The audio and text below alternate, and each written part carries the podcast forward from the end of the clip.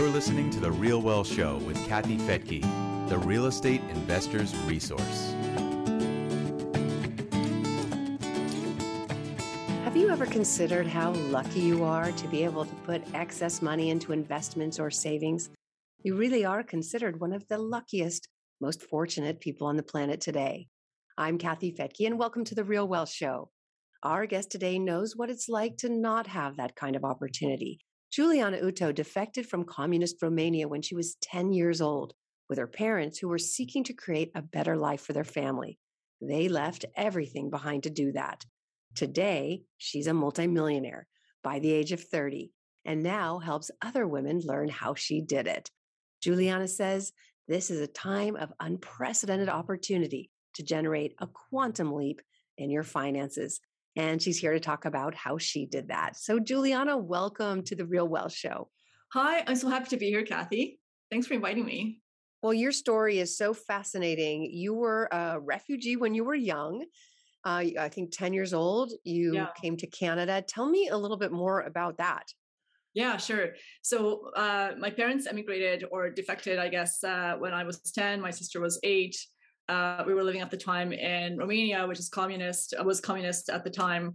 Um, this is like back in the late 80s, 89, I think it, it was. 88, 89 seems to be the, the date that comes to mind.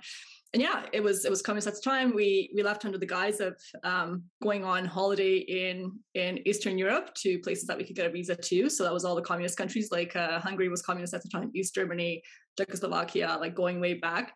Um, and yeah, my parents just decided that they wanted a better future for us and and um it was it was all very traumatic i can only imagine it was traumatic so yeah. you had to pick up and leave your home your country your family or your yeah. your uh, you know your extended relatives and go to another country where you didn't speak the language and you didn't have a job and your family didn't have i mean what was that like yeah, it was um like I said, it was traumatic, and, and mostly because we didn't know what was happening. So we were, we were young. My parents didn't tell anyone really, you know, what their plans were.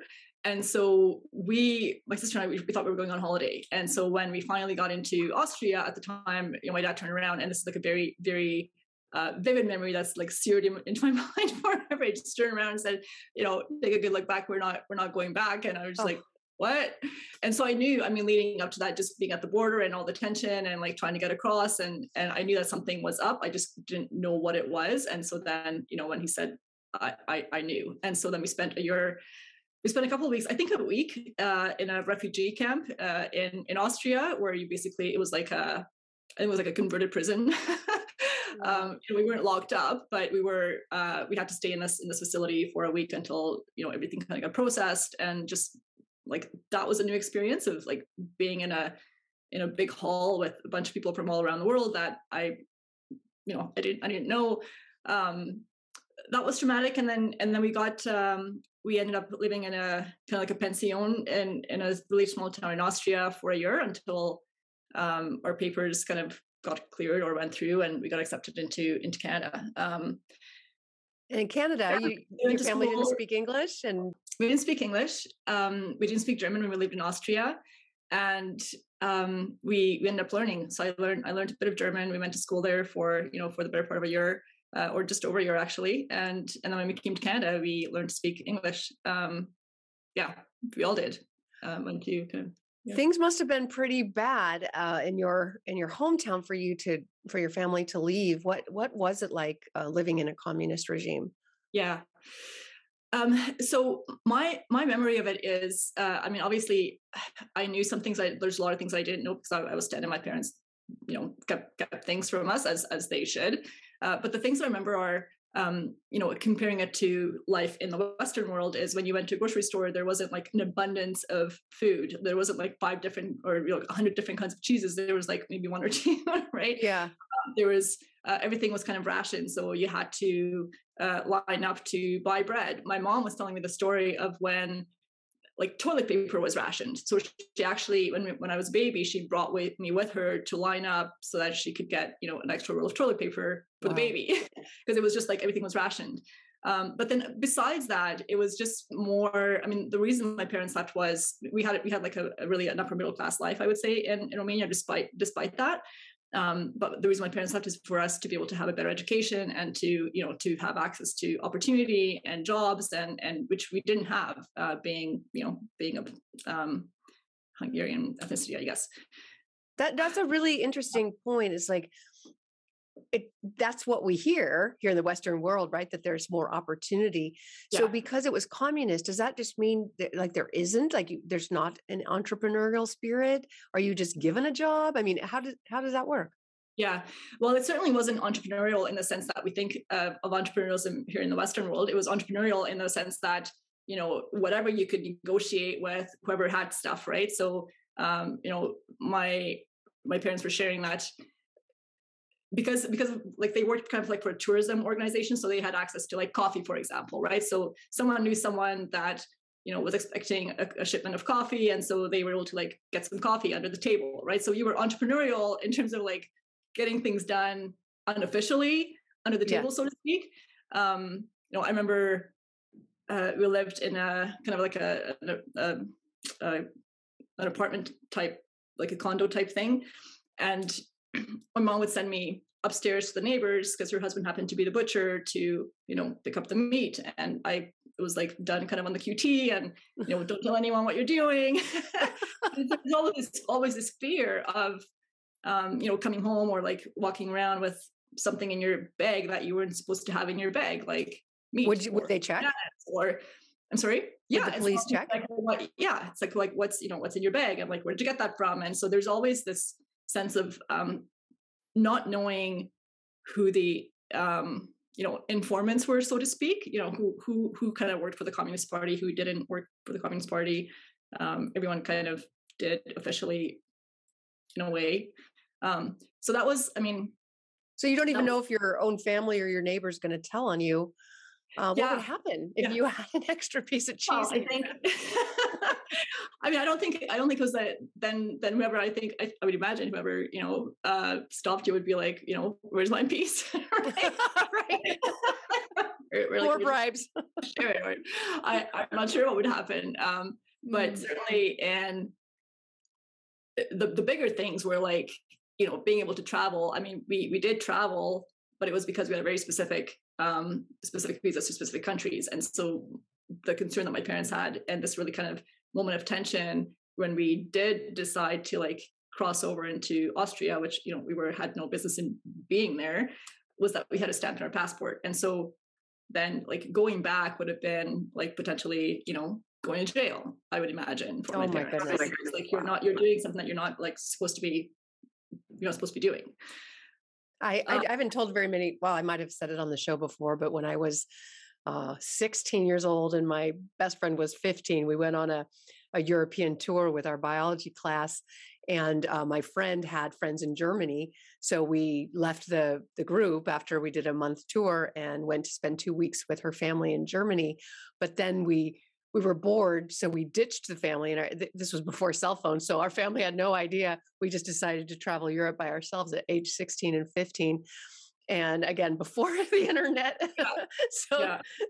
it would if they wanted to get in touch with us they they couldn't uh, but we ended up thinking it was a really cool idea to go to east berlin and when we showed up at the train station there were guards with guns just surrounding it and we still went in we were told we wouldn't be able to get back out if we didn't have a chaperone. So the guy next in line let us through and we went yeah. in. But I remember sitting, it was crazy, but we sat at this cafe and this young girl came over and we had our US passport sitting on the table. And this this young girl just comes up and she's like, You can I touch your passport? And by the way, you shouldn't have it out. You have no idea how valuable that is. Yeah. And so we're like, oh, sure, yeah, take a look and she looked through it, all the stamps and all the places we had gone on a year a, a Eurail all over Europe during those two weeks. We would be in a different city every day, and she just flipped through it and said, "I'll never be able to travel." And it was such a shocking moment. We had to leave to go meet this chaperone who was going to get us back out. but that that was uh, those were interesting times. That was 1980. Yeah. Uh, so I, I kind of have an idea what that world was like back then when when the wall was up. But somehow you got out your parents yep. had the foresight. It was a huge risk. You grew up in poverty, I'm assuming.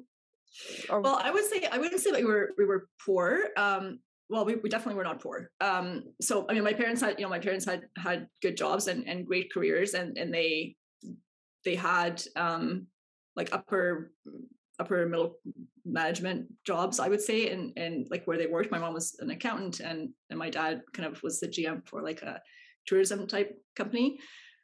Um, so they had good jobs, and you know we were well off, but you couldn't really be like well well off unless unless you were, I would say, like probably closer to the um, politicians or closer to the Communist Party, similar to I mean, this is you know from the outside looking in, similar to the things things that are happening in, in Russia with Putin and like the oligarchs and you know yeah. maybe, maybe, different degrees, right? But um, I mean, we certainly weren't poor, but even if you had money, you couldn't buy things, you know. So okay. that was the thing. It's like it just wasn't available to anyone. It was rationed to everyone. Um, but we had a nice home, and we had you know we had nice like we had nice clothes, and we had we had a car, which like most people didn't have a car. Um, Interesting. Okay, so there's still yeah. levels. There's still levels. Yes, still levels. okay, got it. Still levels, but uh, it's a function of like how you know how entrepreneurial you are and in how you kind of set yourself up. And and I think it's like you, you needed to know someone that knew someone, mm-hmm. and that's not. I mean, that's not that's not a good life necessarily. Right? Isn't that fascinating? Ahead of your out of your own ambition, you have to have other people kind of open doors for you, and and then you have to be beholden to them, and then yeah, right. Yeah, the the underground. Um, yeah. So I remember I when I was in East Berlin, I could have sold my jeans for a hundred dollars, which was a lot of money back then, but they couldn't. they didn't have jeans. Yeah, exactly. Yeah, yeah. yeah but I had to wear them. They just didn't have access. Yeah. Uh, okay, so you and your family ended up in Canada, didn't yeah. speak the language, totally different world, and yet here you are, uh, a wealth advisor. I mean, you, are you're, you're coaching people on how to create wealth. You have become a millionaire yeah. uh, at by the age of thirty. I think you said. Yeah. Yeah. How if you if you moved to Canada at age ten in twenty years, you became a millionaire, maybe sooner. What? How did you do yeah. that?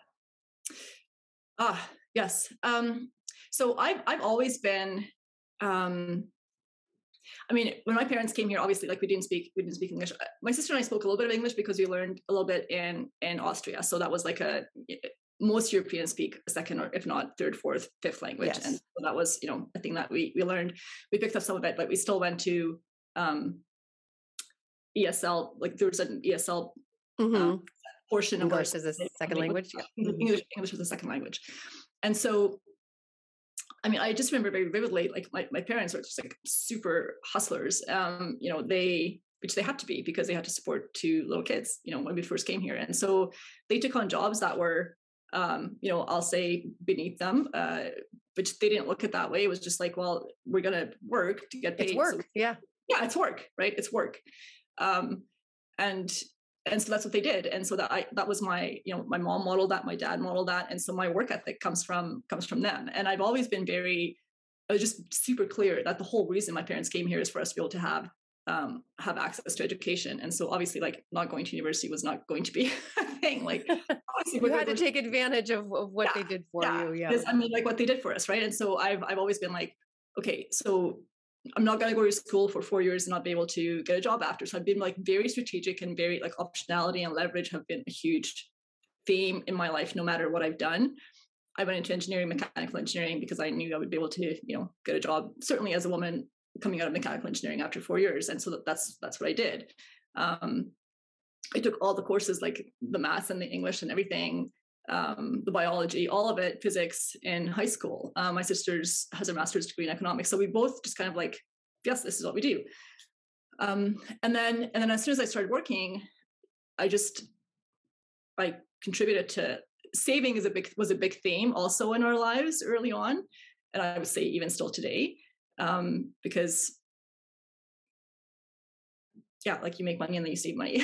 was, yeah. was just got to put right? some aside. You can't spend yeah, it all. I mean, that was just that was just how we we were raised. Is that you save and you're you're like having a healthy respect for money and and uh, comparison shopping, like all those things. Like my dad was like you know very uh, militant, I'll say about like finding the deals, and so that that's still I still I still look for deals today, right?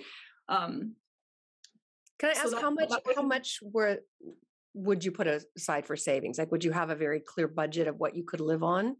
And and then not increase that? Uh, oddly, yeah, I've never had a budget. I actually have this like big resistance to having budgets because I, I, don't like to be I don't like to be like optionality.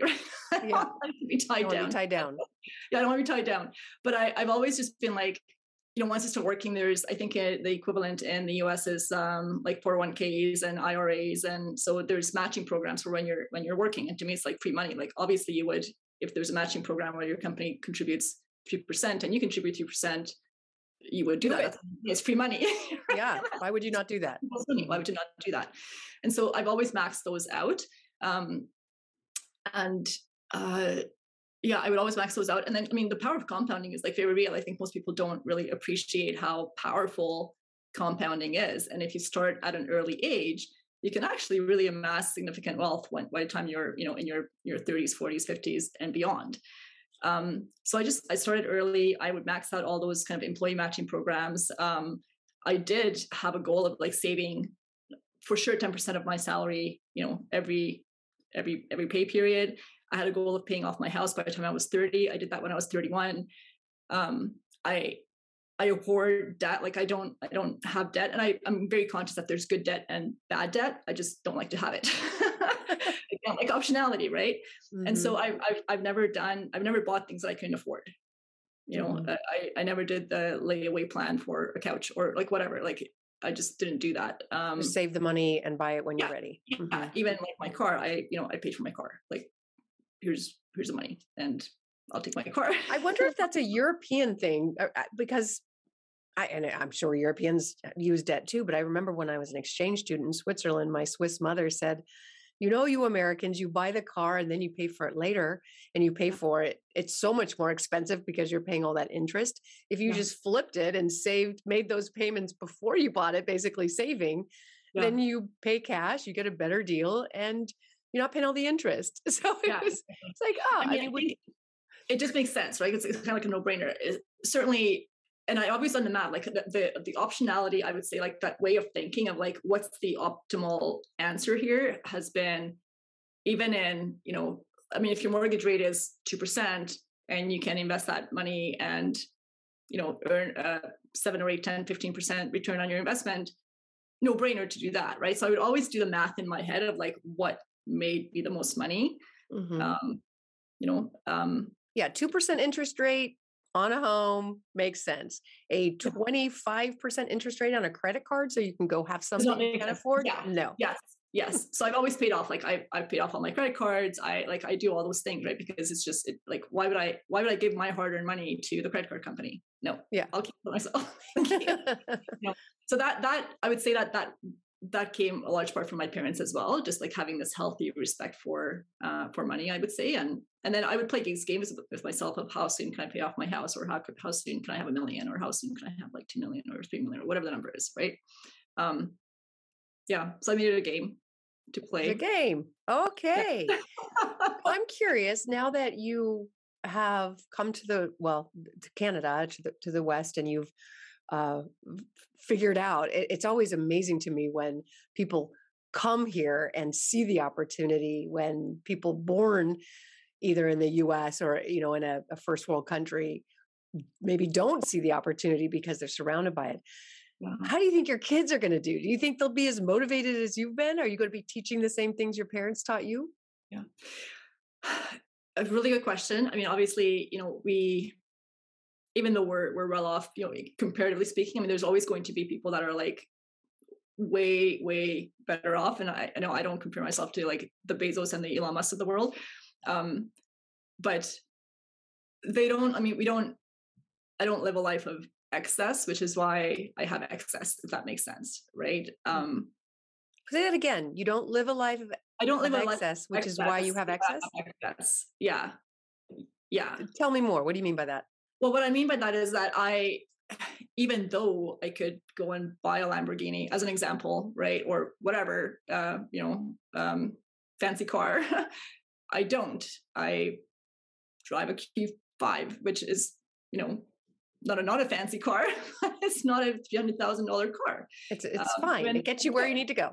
It gets me where I need to go. Um, I think one of the one of the really big things um, around money has so much energy attached to it. And I think where a lot of people kind of go off course is people tend to use money and buying things as a way to feel better about themselves, as a way to, you know, feel like they belong or a way to express themselves or and I've never really done that with money. Like it doesn't um I've never had this need to like keep up with the Joneses or to to show off mm-hmm. uh, what I have.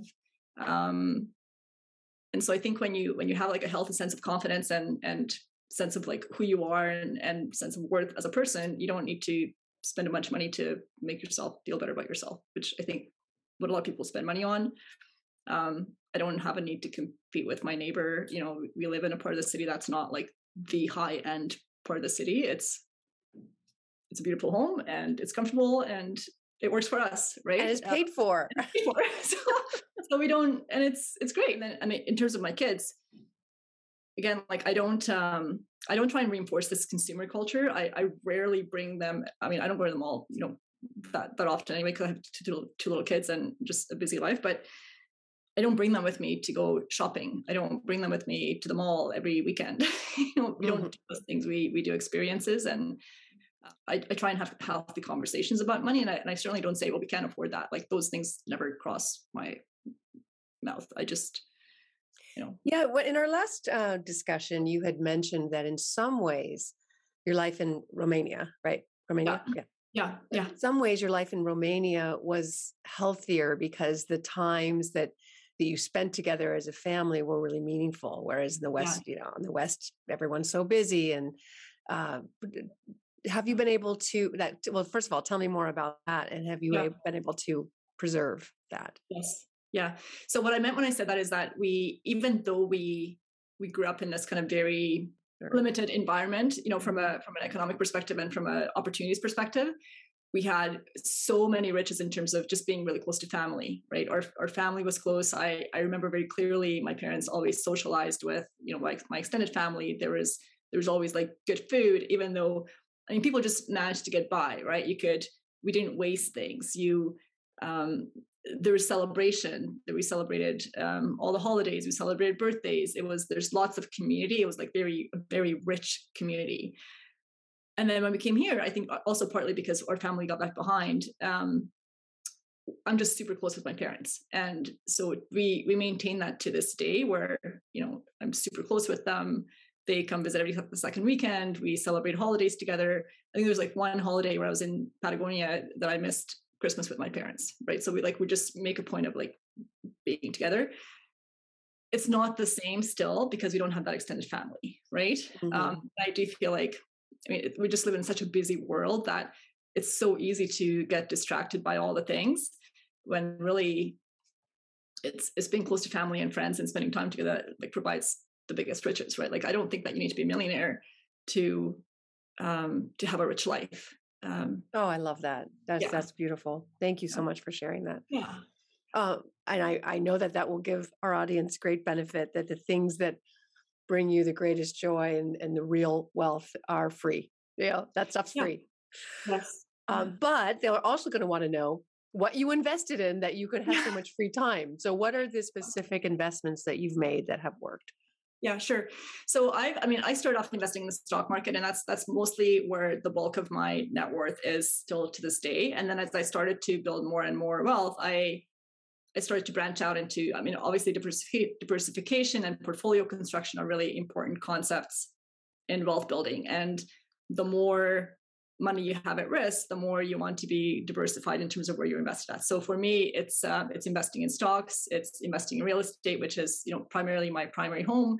Um, it's investing in startups. So I have a huge passion for supporting and investing in startups. Uh, I'm I'm a um, pre-material angel investor um, in various startups, invest in private equity, um, pretty much everything crypto I've I've invested in. Obviously, because you know, obviously, you're you're uh, you're missing out if you're not if you're not investing in crypto um, today these days. But it's, it's a smaller portion of my net worth, so it's not.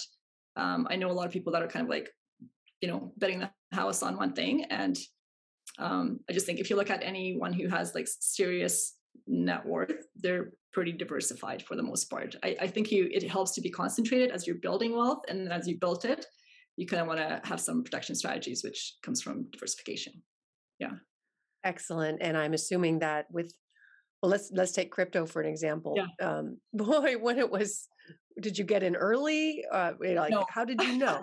I did not.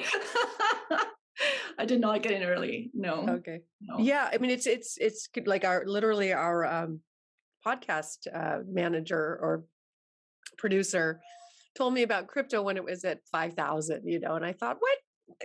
Anyone buy that? And she Yeah. she gave me all these reasons, but we still didn't do it. Yeah. So how how do you choose your investments? So I mean, for me, it's it's around um, my my time horizon is something I consider, right? So like, what's the time horizon? I investing in startups obviously has a, a much longer time horizon than investing in the stock market. I consider liquidity. So part of my portfolio is highly liquid. The bulk of my portfolio is highly liquid. Um, and then there's a smaller portion that's that's illiquid, which means I can't I can't cash it out, right? So it's that's in there for the long term. I do take a longer term investment time horizon. So you know that's like i measure it in the decades not not in the quarters or the months um, and then it's partly on you know where do i think the upside is for that particular opportunity um, and then partly as i'm starting to invest more and more in startups it's also looking at you know who am i supporting? Do i believe in the thesis of like where this company is going? Um, do i believe in the the value it's adding to the world you know? Um, so it's it's a little bit more um, with a little bit more kind of consciousness around like what is what am I investing my money in, and what's the what kind of world is that is that building? Um, yeah, those are and, and most of my stuff really is is actually in the U.S. So I find that I find that the U.S. is just like way more entrepreneurial. There's like a lot more deal flow, um, and my networks and and most of my deal flow comes from comes from the U.S. So yeah. Fascinating. Well, Juliana, it is always so so much fun to talk to you. You're fascinating, such an inspiration, and I know you're inspiring other women to um, to really ha- create that healthy relationship with money as well. Yeah. I think it's really important. Um, Yeah. Just before we close, I mean, I, I think it's super important for for women, especially, to have a strong handle on their finances and to to really own their power with money and investing, and to just be really conscious of um, the time value of money and getting started early is super important. And then just this idea that you can you can actually build like significant generational legacy wealth, right? Without and you can still have your latte and you can still have your fancy car and you can still do all those things and have your fancy trips, but um, I feel like you can have it all, maybe not at the same time. but um, yeah, yeah, I think it's really important. yeah, I mean, certainly in my generation, or at least in uh, the way I when I grew up, uh, there women weren't that involved with the finances, and yet they, you know, they under they understood. They just weren't really involved in it. I think you weren't Yeah. even allowed to be on the on the checkbook back, you know, my mom's age. So, um, what do you think it does for women specifically once they are financially set and they do have a healthy relationship with money? What does that do for them? Oh my gosh. Yeah. It's, I mean, for, if I just look at my example, you know, as an example, um, I had my, I just had my daughter, she's, she's just, she's turning two in May and I'm essentially retired. And so what that means for me is I can, I can focus on kind of my, my passion projects. I can be way more present with my family and I can really compare, you know, life before kind of on the corporate track versus life, you know, in this space where like the question of money is for the most part taken off the table, right? And so now it just gets to be about who are you being, like truly being. I think it gives women the permission to be self-actualized, right? I think when you take that that conversation on like survival and you know um, getting your financial needs met off the table, you get to really be who you truly are. And I'm sure there's examples where women are like, "Well, you don't need money to do that." It definitely helps when you don't have to think about you don't have to think about it, right? Mhm. um, and so i think for women especially it just it allows them to be you know closer to with their kids it allows them to be a lot more present it allows them to to be i think just much more self-actualized and and to live a life that they're really truly passionate about um when you don't have to think about money i think it's yeah, love that. yeah Yeah, for anyone who doesn't have to worry about yes money. for anyone for anyone absolutely 100% for anyone it The uh, top of the pyramid. yeah in a way in a way i mean when you think about like the you know the the maslow's hierarchy of needs right you kind of you've you've taken care of the basic things and and now you get to be really what is the world that i'm building right how how can i be a bigger contribution to the world how can i be a bigger contribution to my community or to my family i don't I also don't prescribe this idea that we, you know, we we all need to save the world. I think we all just kind of focus on on our immediate family and our community and kind of like build out from there. Um, that's it's hugely powerful and has a huge ripple effect. Right? Beautiful. Ah, we will end on that. I love it. Um, and we will make sure that in the show notes, people know how to get a hold of you who want to be a part of your programs and your mm. your influence, uh, your your support of women creating, becoming self actualized, becoming awesome. job optional. Yeah. All thank right, you. Juliana, thank you so much for being here on the Real Wealth Show. Thank you. And thank you for joining me here on The Real Wealth Show. If you'd like to get access to more information that will increase your financial intelligence, just go to realwealthshow.com where you'll get access to hundreds of free webinars. And it's free to join. Again, that's realwealthshow.com.